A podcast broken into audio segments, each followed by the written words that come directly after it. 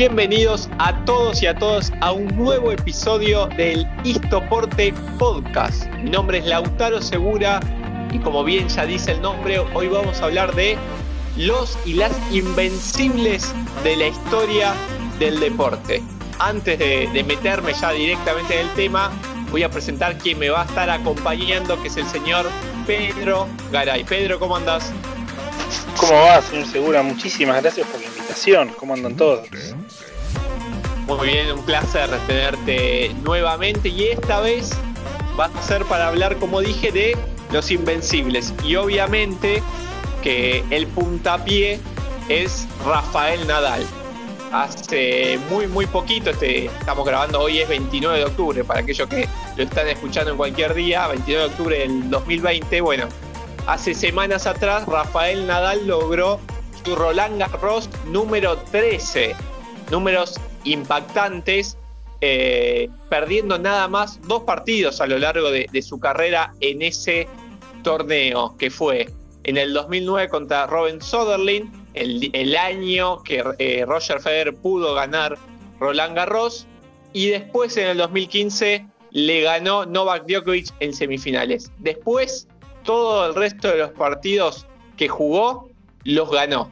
Unas cifras impactantes. Las finales nunca las perdió, jugó 13 veces y las 13 veces lo ganó. En mi opinión, por, lo que vi, ¿no? también en, mi corta edad, para mí Rafael Nadal es el máximo invencible, o al menos de, la historia moderna del deporte. Nunca, aparte también la sensación que me deja, ¿no? Cuando veo a Rafael Nadal si bien también podríamos hablar de un Rafael Nadal invencible en polvo de ladrillo, cuando se trata de Roland Garros a 5 sets, bueno, me da la sensación de que nadie lo puede, nadie lo puede vencer y que solamente lo puede llegar a vencer alguien si no está al 100% físicamente, si tiene algún dolor recién ahí, bueno, me puedo llegar a pensar de que puede ser derrotado. Después siempre me pasa es que bueno, lo veo jugar en Roland Garros y, siento que, bueno, a la larga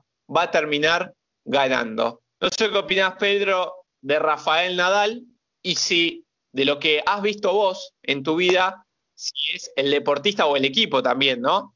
Más invencible que, viste o, que te dejó esa sensación de, que nadie lo puede derrotar. Y, a ver, Rafa es impactante, sin lugar a dudas es un monstruo, ¿no? O sea, me, gusta un poco el título de, del programa, ¿no? Los Invencibles. Suena a superhéroes y sin dudas eh, hemos visto, ¿no? Varios deportistas vestirse de superhéroes eh, y quizás lo, más eh, raro de, Nadal es que se viste todos los años para la misma cita de superhéroe, ¿no?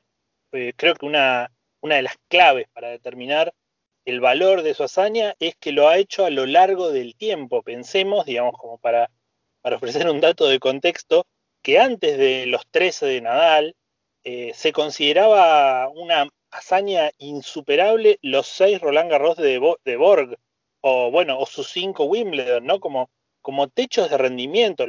Digo, lo mismo corría también para Federer, ¿no? Los cinco Wimbledon de Borg parecían insuperables y bueno, hemos sido testigos de una, era histórica del deporte donde tres tipos se dividieron las finales durante, no solo durante un ratito, durante tres, cuatro años, se dividieron las finales de los Grand Slam durante ya 15 años. Entonces es mucho el tiempo de permanencia que eso acrecienta, ¿no? La idea de, bueno, eh, una cosa es ser muy bueno en lo que uno hace, otra cosa es ser bueno y poder manifestarlo en el momento justo.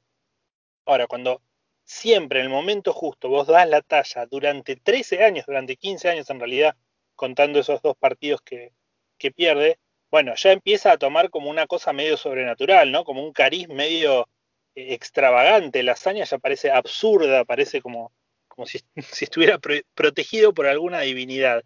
En ese sentido, para mí, digamos, Rafael Nadal, sin dudas, eh, eh, resumiría la hipótesis de, este programa, ¿no? Hay ciertos atletas que son invencibles. La verdad es que mil veces lo dimos por muerto ya, sobre todo a partir de aquella derrota con Djokovic, ¿no? Porque lo de, lo de Soderling fue, bueno, un traspié que parecía que, bueno, podía pasar, ¿no? Tuvo un mal partido él, un partido que se va a acordar toda su vida Robin Soderling, y le ganó. Y fin, final de la cuestión, incluso se podría decir, bueno, el destino quiso que Nadal pierda en cuartos de final para que Federer complete su gran slam. Eh, ahora, en 2015 ya un Nadal más grande, perdiendo contra un Djokovic que parecía que se quería comer eh, el mundo entero. Eh, bueno, parecía, ¿no? Como que se cerraba un poquito una etapa, que, Nadal iba a empezar desde entonces quizás a ceder, a ceder ante Djokovic, pero también a ceder ante nuevos talentos que emergieran. al año siguiente aparece Tim, como que empezaba a haber un una idea de pequeño recambio a partir de bueno, quizás estos tenistas no están, eh, digamos, están entrando en la etapa final de su carrera. A pesar de eso, ¿no? Después de esa derrota, pasaron cuatro torneos y los ganó los cuatro. Eh, y este último creo que no entrando como favorito, digamos, cualquier especialista decía, bueno, este lo gana Djokovic. Viene jugando mejor, solo perdió el US Open porque les tiró un pelotazo una cosa de línea, ganó Australia aplastando a Nadal. Eh, entonces, bueno, parecía que era el año de Djokovic eh, y aún así, ¿no? Nadal volvió, ¿no? También como, acrecentando su leyenda. Contra todo, volvió a ganar Roland Garros como, como diciendo, bueno, esta es mi casa, ¿no? Yo soy un superhéroe en polvo de ladrillo, pero en Roland Garros además soy un superhéroe que juega de local. Entonces es una combinación que parece, parece hoy, digamos, con, con el diario del lunes y con el título muy fresco, parece hoy ser imbatible, pero bueno, el tiempo también pasa para todos y todos los años estamos discutiendo cuándo va a caer eh, Nadal en Roland Garros. Yo creo que, yo creo no, es un hecho que su, carrera está terminando, está en los últimos años, pero es increíble que siga ganando majors a esta edad eh, y que no puede, y que parezca que no puede perder en Roland Garros. Mira, datos de las finales, porque aparte, si ya dijimos que Nadal es casi invencible en, en polvo de ladrillo es prácticamente invencible en Roland Garros. Y en donde realmente es invencible, o por lo menos hasta ahora, es en la final, que siempre entrega hasta un plus, parece, ¿no? Y repasemos, en 2005 le gana Mariano Puerta, el argentino, en 3 horas 24. Pensemos que partido a 5 sets. Ya en el 2006 le gana a Federer en 3 horas 2 minutos. En 2007 también a Federer en 3 horas 10 minutos. Y en 2008 se despacha de Roger Federer en 1 hora 48. Estamos hablando de final de Grand Slam, 6-1, 6-3, 6-0. En 2010 en 2 horas 13. En 2011 fue el partido que más le costó, en 3 horas 40, a, contra Roger Federer, que sale 7-5, 7-6, 5-7 y 6-1. Fue tal vez la final más pareja de, que tuvo que enfrentarse Rafael Nadal en Roland Garros. En 2012, 3 horas 49 le, llega, eh, le lleva derrotar a Novak Djokovic, que en tiempo es la mayor, tal vez el resultado fue un poco más contundente, 6-4, 6-3, 2-6 y 7-5. En 2013, 2 horas 16 para despachar a David Ferrer. En 2014, 3 horas 31 para ganarle a Djokovic. 2015 pierden semifinales, 2016 no está por lesión y venimos con las últimas cuatro. A Babrinka en 2017 en 2 horas 6 minutos, a Tim en 2018 en 2 horas 43, en 2019 necesitó 3 horas y 1 minuto para derrotar a, otra vez a Tim. Recordemos que gana el primero 6-3, pierde el segundo 5-7.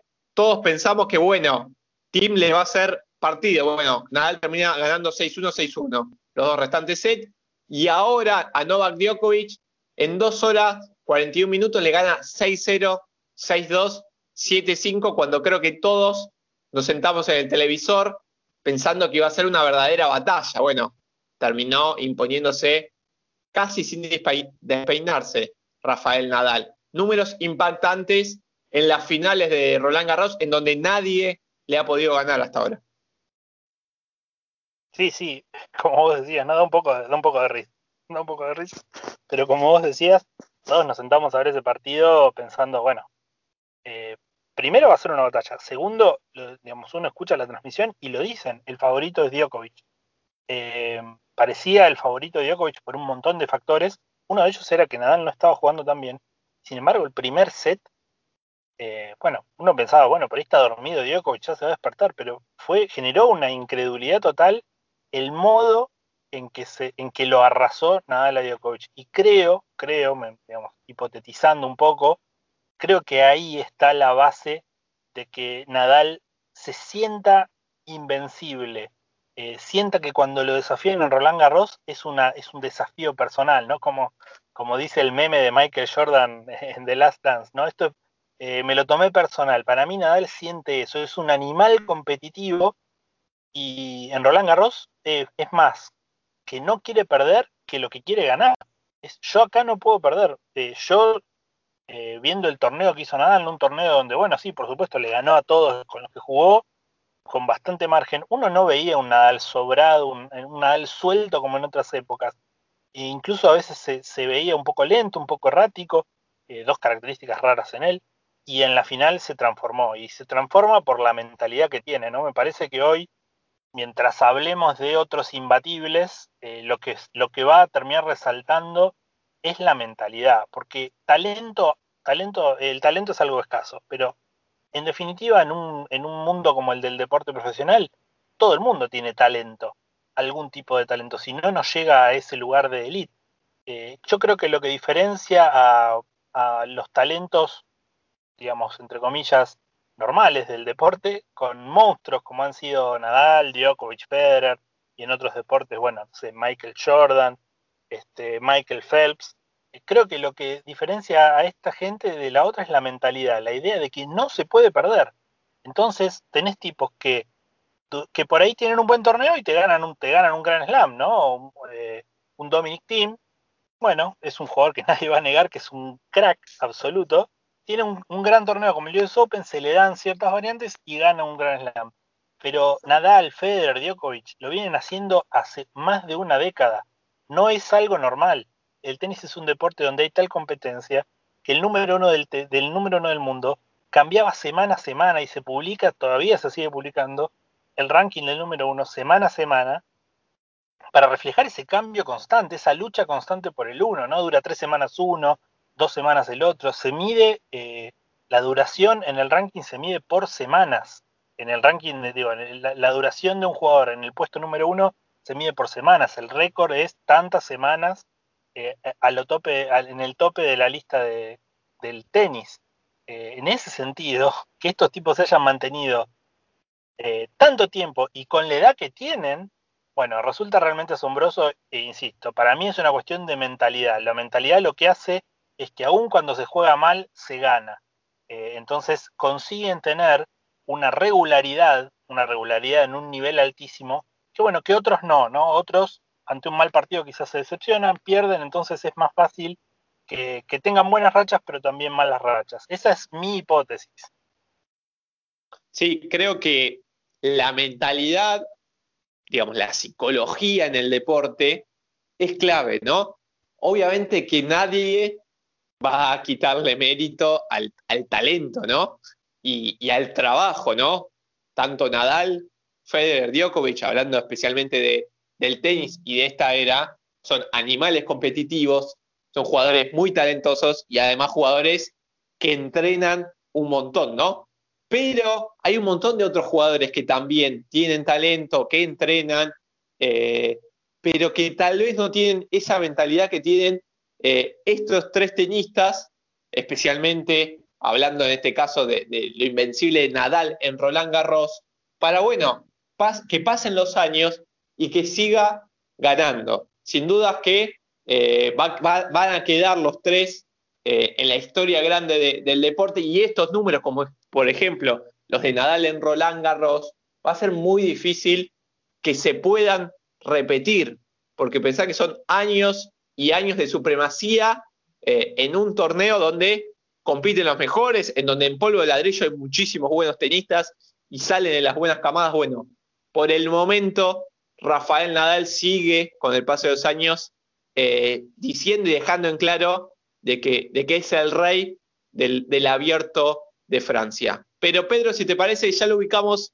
a Nadal, el Nadal de Roland Garros, en este Los Invencibles. Lo nombramos un poco también a Federer y a Djokovic, que creo que le podremos decir que son invencibles en el circuito, ¿no? Me acuerdo aquel Roger Federer que termina cuatro años seguidos siendo el número uno del mundo, que más sacando lo que era Roland Garros, bueno, del resto del circuito era como un poco invencible eh, Roger Federer. Y algo pasa actualmente, tal vez no este año un poco desdibujado por la pandemia, pero que pasa con Novak Djokovic, ¿no? O dejaba, por ejemplo, esa sensación en el Abierto de Australia, o lo había dejado en el US Open del año pasado. Tal vez eh, es ahí donde Novak Djokovic y, Roger Federer los podemos ubicar también en este, en este Olimpo de los invencibles.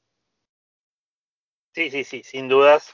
Eh, el Big Three, ¿no? Como se le dice, en algún momento fue Big Four, pero bueno, finalmente la figura de Andy Murray termina desdibujada un poco por lo que decimos, ¿no? Se mantuvo como número 3, número 4 durante mucho tiempo, pero como, como estos tres titanes desdibujaron lo que significa mucho tiempo, digamos, estiraron la idea de mucho tiempo de 3, 4, 5 años a más de una década, bueno, quizás se termina desdibujando un poco la carrera de Murray, también su, su registro de Grand Slam, ¿no? Porque finalmente solo gana dos torneos, solo, solo entre comillas, ¿no? Solo gana dos torneos de Grand Slam eh, en su carrera. Eh, pero bueno, ahora es el Big Three, ¿no? Ya está como así catalogado, como si fuera los grandes tres de un, de un equipo de básquet. Eh, a Federer, Nadal y Djokovic, realmente los números que mueven son absurdos. Yo, no, o sea, no, no se me ocurre algo, una convivencia similar de tres tipos eh, en, haciendo historia de la manera que están haciendo, eh, como estos tres, ¿no? Digamos, pensemos en la, lista de, torneos de Gran Slam. Eh, cuando se retira Sampras estaba tranquilo, después lo pasó Federer, después lo pasó Nadal, ahora ya están a años luz, ¿no? Están a años luz de esos registros. daría la sensación de que no va a haber nadie más igual, pero a ellos tres. Eso es lo increíble, porque por ahí es común tener un atleta que cambie las reglas del juego, que rompa la Matrix, ¿no? Que, que, que haga saltar la banca y, revolucione el deporte. Y bueno, y que en ese sentido termine marcando como diferencias en las estadísticas muy importantes. Pero tres tipos a la vez que, que hayan marcado tal diferencia en las estadísticas, con, con la dificultad que esto entraña, que se están disputando entre ellos los títulos, por lo tanto, se están disputando entre ellos los números, ¿no? Le podría haber pasado a Djokovic como le pasó a Murray, de quedar sepultado bajo la grandeza del resto. Le podría haber pasado a Nadal, incluso quedar sepultado bajo la grandeza de Federer, y bueno, quedar como el rey del polo de ladrillo y no, no acceder a otra cosa. Pero como decía, ¿no? ¿no? No traje a colación el meme de Michael Jordan de casualidad. La mentalidad que han tenido estos tipos Nadal, por ejemplo, para decir, yo no soy solo un jugador de polvo de ladrillo, se hizo una, bueno, famosa esta anécdota, ¿no? Pero se hizo una cancha de césped para ganar Wimbledon en el patio de la casa, este, esas, ese tipo de cosas, ¿no? Cambiar el juego, cambiar el juego a los 30 años, Federer cambiando la raqueta a los 30 y pico años para tener un poco más de potencia, para no perder contra la potencia de los más jóvenes. Ese tipo de decisiones cotidianas son las que marcan el hambre, el hambre que tienen estos tres tipos, de que quieren, quieren ganar quieren ganar todo. Este, a mí me parece asombroso, ¿no? Me parece asombroso. Creo que eh, ya en estos años empieza a ser un poco como aburrido incluso, ¿no? Porque em, no aparece nadie que los, que los pueda desafiar y son tipos grandes ya. Entonces son muchos años viendo a los mismos levantar trofeos. Eh, pero bueno, no deja, digamos, eh, ellos nos quieren aburrir, ¿no? Nos quieren aburrir y lo están consiguiendo. Saliendo un poco del tenis, ¿A quién ubicas primero en lo que es este podio, en este Olimpo de los Invencibles? ¿Quién se te viene primero a la cabeza, sacando obviamente lo que ya hablamos de, Nadal y también Federer y Djokovic? Mira, em, no mencioné de casualidad, como decía recién, a, Michael Jordan. Eh, me parece que es como el, el ejemplo más emblemático, quizás junto a Nadal, de mentalidad ganadora, ¿no? Un tipo que solo quería ganar y creo que su leyenda se agigantó con la serie documental de Netflix, ¿no? Esta idea de que el tipo contaba su historia y no le interesaba quedar bien, caer simpático. Él decía, yo, yo quiero ganar y se lo decía a la cámara, ¿viste? 20 años después del hecho, no, no le importaba eh, quedar como un dictador. Quería ganar y lo defiende a muerte, defiende a muerte sus ideas. y que de hecho le valieron conflictos con un montón de personas, ¿no? Que incluso está viendo el documental. Así que yo diría que, bueno, Michael Jordan sin duda tiene que estar en un podio de los invencibles. Es cierto, digamos, que su estadística, que es asombrosa, ¿no? Seis anillos del NBA, eh, no los tiene Kobe Bryant, no los tiene LeBron James, bueno, los tiene Karim Abdul-Jabbar, por ejemplo, eh, otro gigante, ¿no?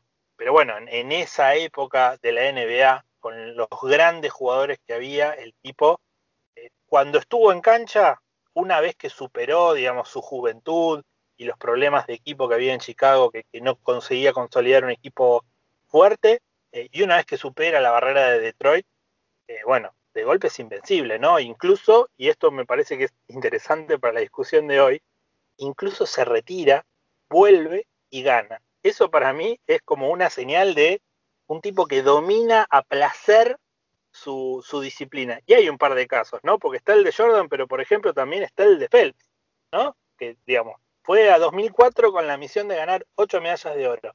No lo consiguió, ganó seis nada más.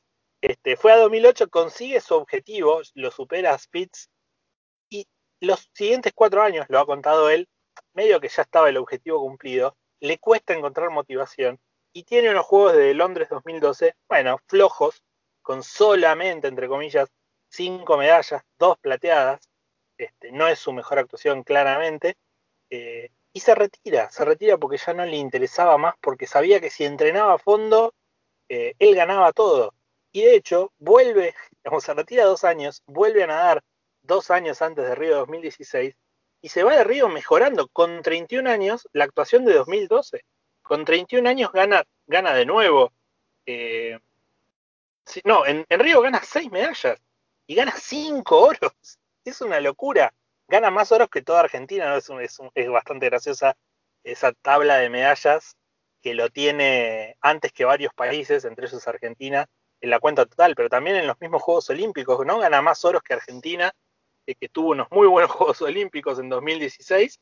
Bueno, él ganó cinco oros y, además una plata más.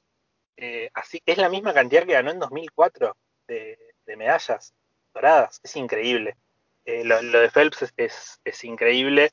A mí me parece que más allá de que eh, tenía varias pruebas en las que por supuesto era favorito siempre, creo que la paradoja se da que en las, en pruebas que más dominó, en campeonatos del mundo, en términos de récord, como, es el, eh, los medley y las, mariposas. Bueno, tuvo derrotas en los Juegos Olímpicos en esas, en esas categorías, en, las dos mariposas, de hecho, ¿no? En, eh, con Leclos en 2012 y en los 200 y con, con Schuling, Schooling, no sé cómo se llama, el singapurés, como se pronuncia, en, en 2016. Pero bueno, son como asteriscos a una carrera de un tipo que sí, tenía pruebas donde digamos, podíamos hacer el, Roland Garros de Phelps, eran las pruebas de mariposa o los medley, eh, pero la verdad es que un titán en, un millón de pruebas, ¿no? En casi todo lo que se tiró. Pensemos que es un tipo que se tiró a la pileta olímpica 30 veces eh, y, digamos, ¿cuántas veces, ¿cuántas veces no estuvo en el podio? Creo que una sola. una sola no estuvo en el podio. Increíble. o sea, competir 30 veces y, bajarte del podio solo una vez, o, a lo sumo serán dos, porque si son 30 son 28 las medallas que tiene. Bueno, y, se bajó del primer lugar del podio solo cinco veces, ¿no? Es, como, bueno, me parece titánico lo de, de Michael Phelps. Esto, digamos, teniendo en cuenta que estamos hablando por ahí de deporte moderno, ¿no? Que es otro deporte, es mucho más competitivo. Si nos vamos al pasado, empieza, empezamos a encontrar estadísticas, eh, no digo parecidas, porque Phelps es el tipo que más medallas ganó de la historia, ¿no? Pero bueno, empezamos a encontrar otras estadísticas interesantes, digo, ¿no? Sí, quería aportar algo de primero de Michael Jordan, que es esto, ganar los tres, el primer tricampeonato con los Bulls, retirarse, que los Bulls hagan agua, entre comillas, pierdan la semifinal de conferencia, las dos temporadas que está retirado Michael Jordan, inclusive que juega una temporada al béisbol, vuelve y ganan un nuevo tricampeonato. Digamos, Increíble. esa dependencia a un solo jugador, ¿no? Uno habla tanto en un deporte de equipo, siempre es importante el equipo, ¿no?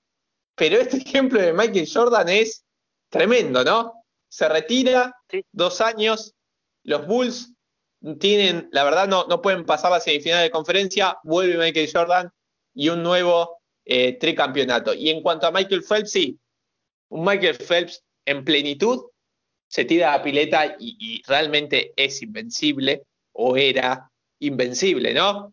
Michael Phelps también, con que tenía esos problemas extra deportivos, que bueno, que, lo llevaron a, no sentirse motivado, a, estar metido, bueno, en, otros temas, inclusive eh, rozando también con el, tema de lo que es la depresión. Bueno, se, ha escrito mucho sobre Michael Phelps, que sin duda yo creo que otra mentalidad de, Michael Phelps o, otra personalidad, bueno, lo, tendría con muchísimas más medallas.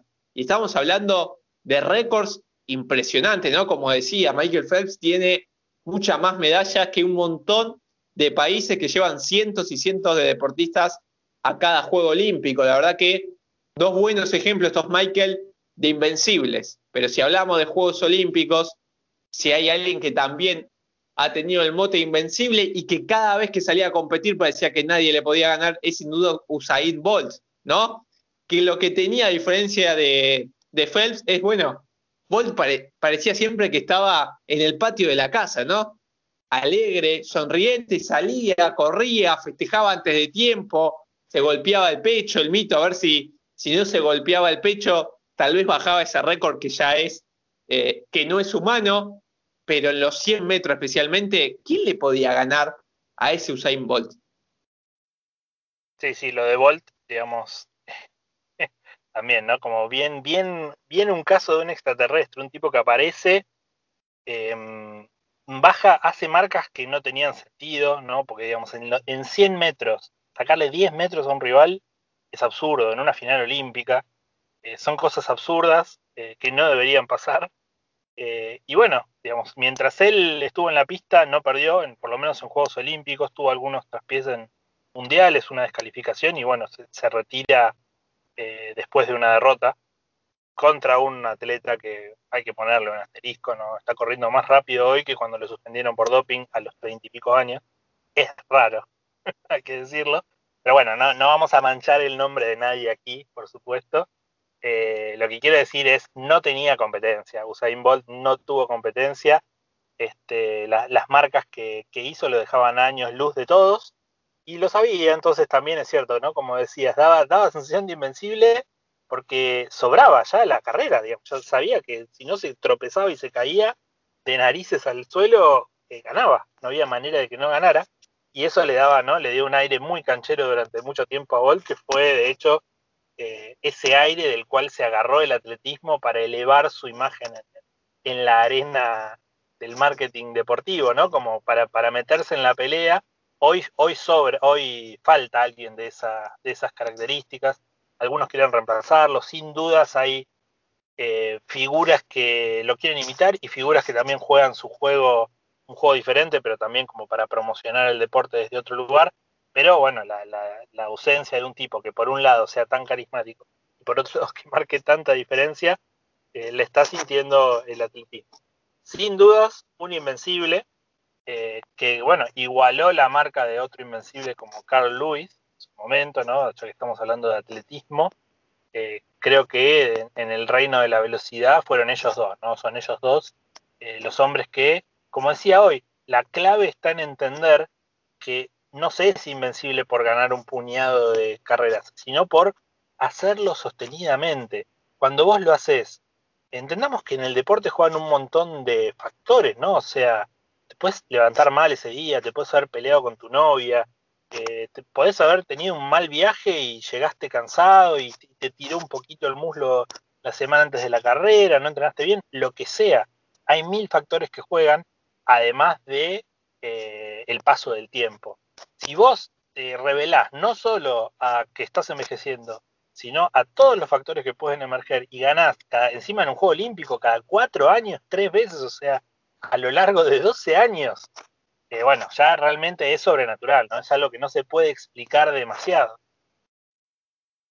Y siguiendo con los Juegos Olímpicos, me gustaría remarcar la selección de básquet de Estados Unidos, tanto en el masculino como en el femenino, que tal vez se queda a veces medio relegado porque no, están las figuras de, la NBA.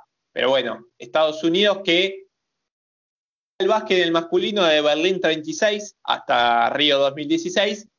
Nada más, en tres ocasiones no pudo colgarse la medalla de oro. En el 72, que le gana, la Unión Soviética le ganó la final, 51-50, otro básquet con otros números. Y si vemos la final del 36, Estados Unidos gana 19 a 8, otro deporte. En Moscú 1980, que obviamente no estuvo presente Estados Unidos por el boicot, gana Yugoslavia.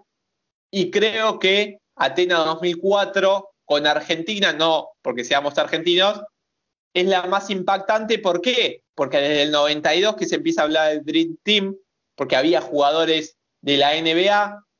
En esos Juegos Olímpicos era el Dream Team 4 y Argentina. Ese equipo de Estados Unidos se conoce como el equipo de las pesadillas, en tono de burla por los propios estadounidenses. Pero bueno, después en el 2008, 2012, 2016 vuelve a ganar Estados Unidos. Y en la categoría femenina, desde el 96, Estados Unidos está ganando la, medalla dorada. En el 92 ganó el equipo unificado, que era, bueno, en parte la Unión Soviética, que ya no existía. En, el 88 y el 84 había ganado Estados Unidos. Y las dos primeras veces que hubo básquet femenino, 76 y 80, la ganó la Unión Soviética pero del 96 hasta Río 2016, bueno, Estados Unidos está dominando el básquet femenino. Sin dudas que Estados Unidos está un paso adelante, por no decir dos, en el básquet que el resto del mundo. Y ahí nos podemos golpear un poco el pechito, ¿no? Con esa, esa medalla de 2004 que se le escapa al Dream Team, digamos, desde, desde que el básquet norteamericano se tomó en serio los Juegos Olímpicos, es decir, desde el 92 que lleva a sus profesionales y no un equipo eh, universitario, una sola vez no ganó la medalla dorada. ¿No? Digo bien, porque después lo, que, lo otro que pierde es un mundial en 2006. Exactamente. En España. Pero desde, desde ese 92 que debuta el, equipo profesional en los Juegos Olímpicos, que además antes no podía jugar porque no podían jugar los profesionales,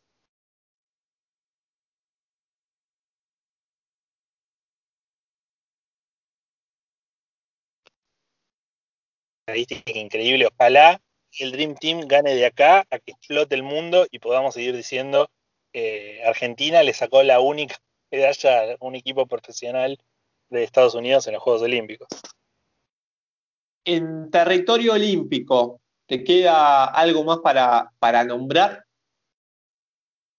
Sí, me quiero ir un poquito para atrás. Yo sé que, digamos, tiene sentido hablar de, invencibilidad en el deporte moderno porque hay un nivel de competencia y de estímulo económico para ser parte de esa elite que ha elevado mucho el nivel. Entonces, destacarse, ser invencible en ese contexto, bueno, es, digamos, es, mucho más quizás notable.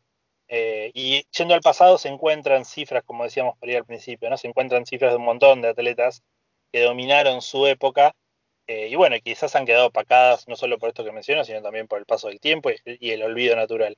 Bueno, yo quiero rescatar del olvido un solo atleta del pasado, porque lo quiero, básicamente, que es Emil Satopek, eh, un tipo que estuvo seis años invicto en la, en la prueba de 10.000 metros, eh, y dentro de esos seis años, donde además perdió muy pocas carreras, en otras, creo que perdió solo tres carreras durante ocho años, en todo tipo de distancias, 5.000, 10.000 y todas las la prueba de la hora, la prueba de la milla y demás, todas otras pruebas que no son olímpicas, pero dentro de esos seis años donde fue imbatible en los 10.000, eh, se, compitió, digamos, él compitió en Helsinki 52, donde corrió 5.000 y 10.000 y los ganó como era esperado, porque no había nadie que se le acercara a las marcas de él en ese momento. Y además, como bueno, para tirarse un tute, se anotó en la maratón. Era la primera vez que corría la maratón y la ganó. Entonces, bueno, ya ya estamos hablando de un tipo que no tiene sentido, ¿no? Esa gente que decís, bueno, no tiene, la primera vez que corre 42 kilómetros en su vida y la gana. Es un tipo que dominaba las carreras de distancia a placer. Sí, sin dudas. Y, ese dato, ¿no? De, un poco de lo que hablábamos de superhéroe, ¿no? De, hasta parece ridículo, ¿no? La, primera vez que uno corre 42 kilómetros y ganar, bueno, significa que, o, da la sensación de, que hay algo más, ¿no? De que están hasta tocados con la varita mágica para ciertas eh, disciplinas.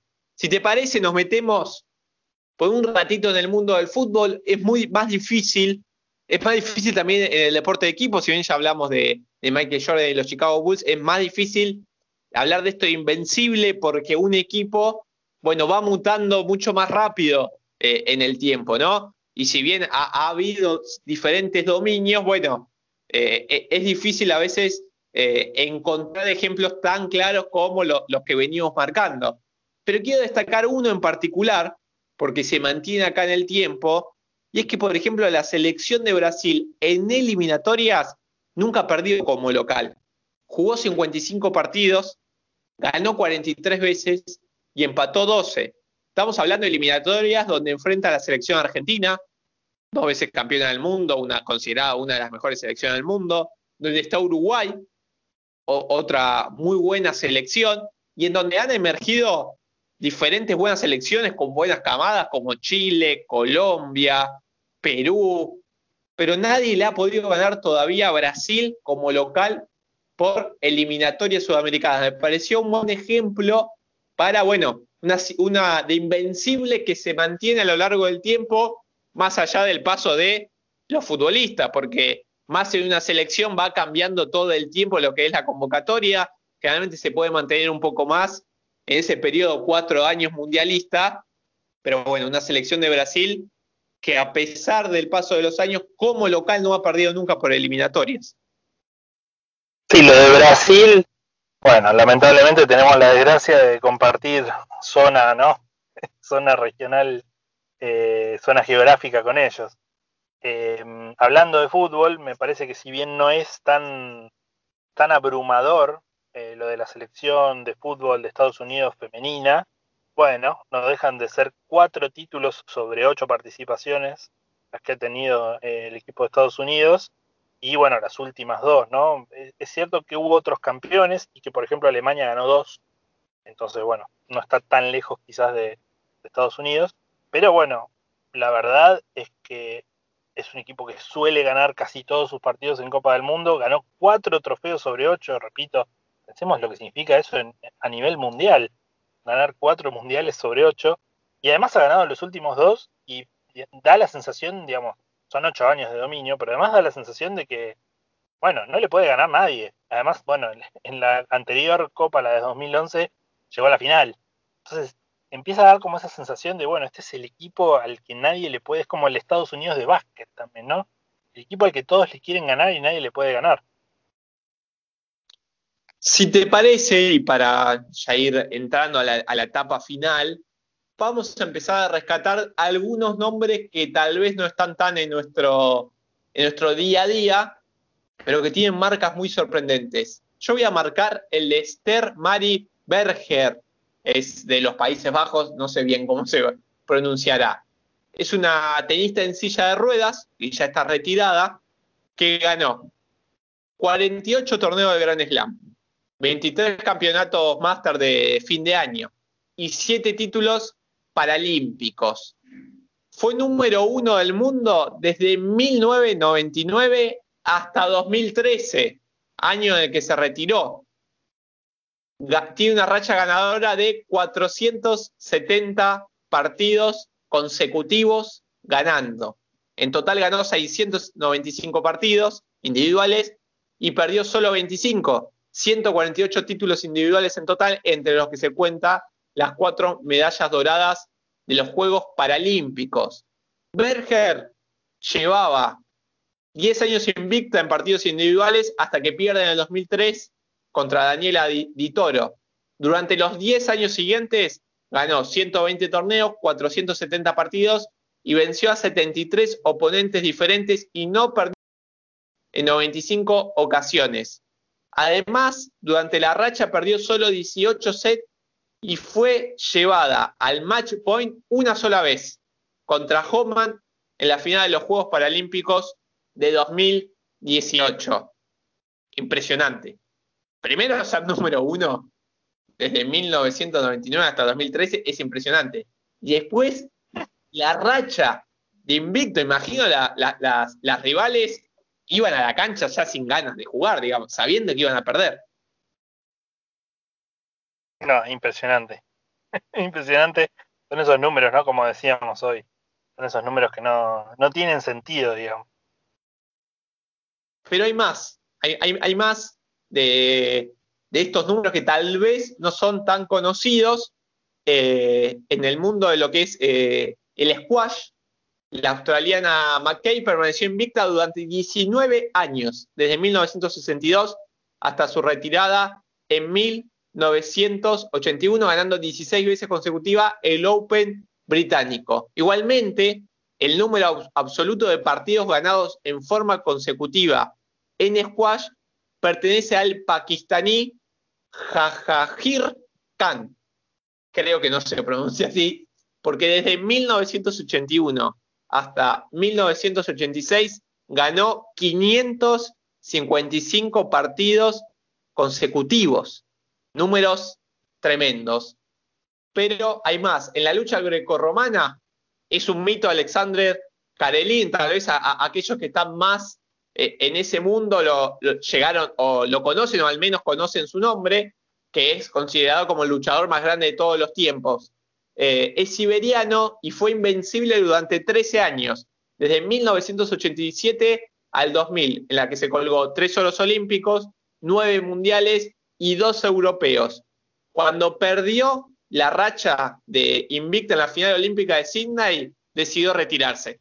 Dijo, bueno, ya no soy más invencible, no tengo nada más que hacer en este deporte. Inclusive lo, lo catalogaban o, lo llamaban el experimento porque consideraban que, que, no era humano, porque era imposible hacerlo eh, en la lucha grecorromana, ¿no? Entonces, tantos años, 13 años, intentándole ganar, bueno, el experimento lo llamaban sus rivales, hasta que, bueno, pierde esa final de Sydney y él dijo, basta, hasta aquí llego. Números impactantes, ¿no? 555 victorias del pakistaní, 13 años invictos en lucha grecorromana. Y también pienso esto un poco que hablábamos de la cabeza, ¿no? Que, ¿Cómo le juega a uno saber que, que, es invencible, ¿no? Tal vez esas ganas de, de seguir rompiendo récords es tu motor, ¿no? Pero en algún momento podés llegar a perder un poco la chispa, un poco como le puede llegar, le, le pasó a Phelps, ¿no? Bueno, ya gano todo, digamos, quiero algo más. Sí, creo que lo más fácil es perder la motivación, sobre todo porque por un lado lograste todo y por otro lado empieza a jugar en contra de la presión, ¿no? Esto de, bueno, tiene que ganar, bueno, es como, che, ¿por qué tengo que ganar? Eh, para mí esos, dos factores se complotan muy a menudo en grandes carreras y así se entiende que tipos que uno los ve ¿no? practicar su deporte y dice, este tipo no hay nadie que le pueda ganar y después de golpe pierde. Y decís, ¿cómo perdió? Y bueno, la cabeza juega, ¿no? O sea, sí, por supuesto, el talento, la técnica eh, marca, ¿no? Por supuesto, eh, priman esas cosas, pero también en un momento la cabeza se quema, la cabeza se cansa, la cabeza se, se, se aburre también, se aburre todos los días levantándote eh, a las 5 de la mañana, entrenar tres turnos. Sí, por supuesto, todos tenemos trabajos, todos sabemos lo que es, es trabajar eh, pero bueno, creo que son actividades también muy monótonas y muy sacrificadas desde lo físico. Y cuando se suma, como decía, ¿no? cuando se suma el factor de la presión y esta idea de, bueno, ya está, ya llegué, llegué a lo más alto que iba a llegar, ya está, eh, me parece que es una conjunción, sí, peligrosa para, para las aspiraciones de, de, muchos atletas. A pesar de lo cual, muchas veces sin motivación, igual ganan, ¿no? Eso también, también se ve a menudo. Son tipos tan dominantes que, por ahí no han tenido la mejor pretemporada o, o, no se han preparado debidamente o bueno, están en otra, están con la cabeza en otra cosa y aún así eh, se imponen, ¿no? También hay mucho de ese saber ganar cuando se juega mal que hace grandes a los grandes. Ya para ir cerrando, si te parece, bueno, nombramos algunas cosas que no han quedado sueltas. En fútbol dije que era muy difícil, pero me, me, me olvidé de nombrar Dos ejemplos como muy actuales, la Juventus en Italia, nueve Serie A consecutivas, digamos, números que teniendo en cuenta la, el, fútbol moderno, el deporte moderno, son hasta absurdos, ¿no? Eh, es una de las principales ligas de, del mundo, la Serie A de, Italia, que, que, ha tenido grandes equipos, que tiene equipos poderosos como el Milan y el Inter, por ejemplo, que no están pasando tal vez en su mejor momento de la historia, pero bueno, la Juventus ha logrado ganar las últimas nueve. Algo similar pasa en Alemania con el Bayern Múnich. De la temporada 2012-2013 hasta el momento ha salido campeón en cada una de ellas, son ocho los títulos consecutivos que tiene un equipo que ya era dominador, pero bueno, cada tanto algún otro equipo también salía campeón. Dos ejemplos claros eh, en el mundo del fútbol y, especialmente quería nombrarlos, si bien hay otros ejemplos en otras ligas del mundo, en Escocia, por ejemplo, se me viene a la cabeza donde hay un claro dominador, pero bueno, estaba, quería dar el ejemplo dos ligas donde la competencia es muy fuerte. Y por último, por lo menos de mi lado, recordar, por ejemplo, al boxeador mexicano Julio César Chávez, que tuvo 14 años invicto y una racha de 87 triunfos. Bueno, algunos de los nombres hay muchísimos más, ¿no? Pero por lo menos de mi lado, destacar de diferentes deportes. ¿Alguno, algún equipo, algún deportista, Pedro, que, te haya quedado que quieras rescatar y nombrar?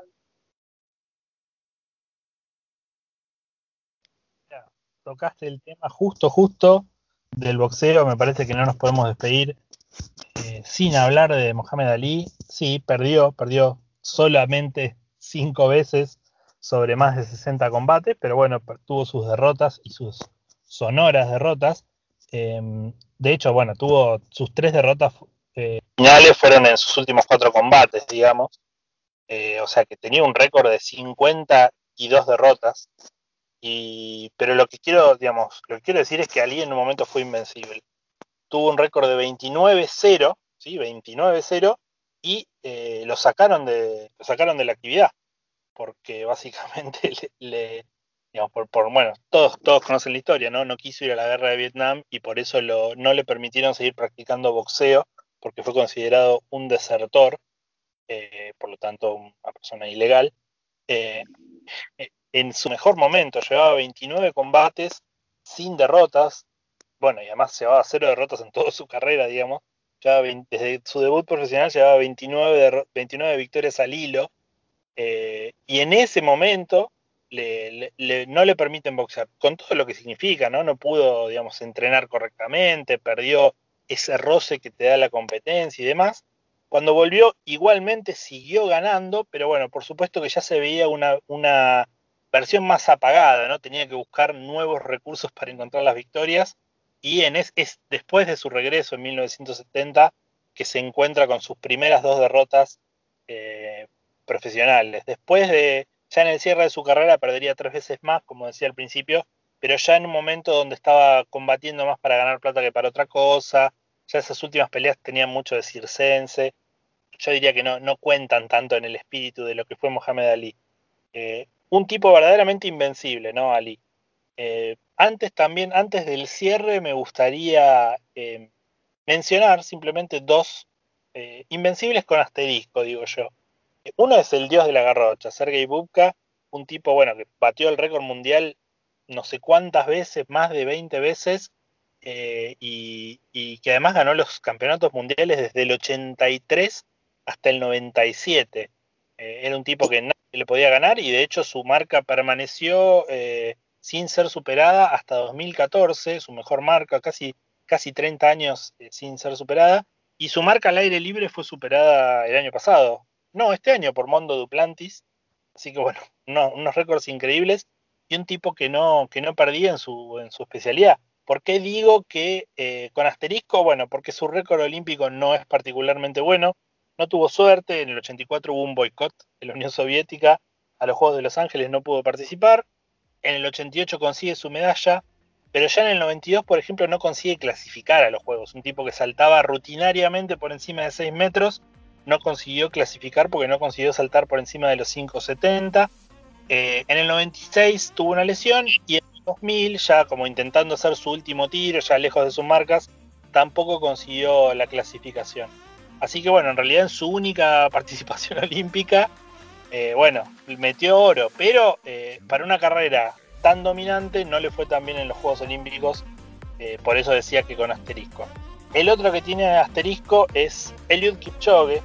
Eh, y tiene asterisco porque acaba de dejar de ser invencible. ¿no? En, la, el maratón de Londres que se corrió hace un par de semanas nomás, el tipo que desde que debutó en la maratón solo había eh, perdido una vez, perdido, salió segundo en su segunda maratón, pero había ganado el resto, había ganado 12 maratones sobre 13, una locura, venía invicto desde 2014 en la maratón, incluyendo eh, un triunfo en la maratón olímpica, bueno, además es dueño del récord mundial, el primer tipo en correr abajo de las dos horas, bueno, Kipchoge era invencible en la maratón, finalmente ahora en la última maratón que se corre en Londres eh, termina octavo, se vio que no estaba en su mejor forma, quizás arriesgó de más teniendo en cuenta que seguramente no ha podido entrenar en este tiempo como, como mejor ha querido.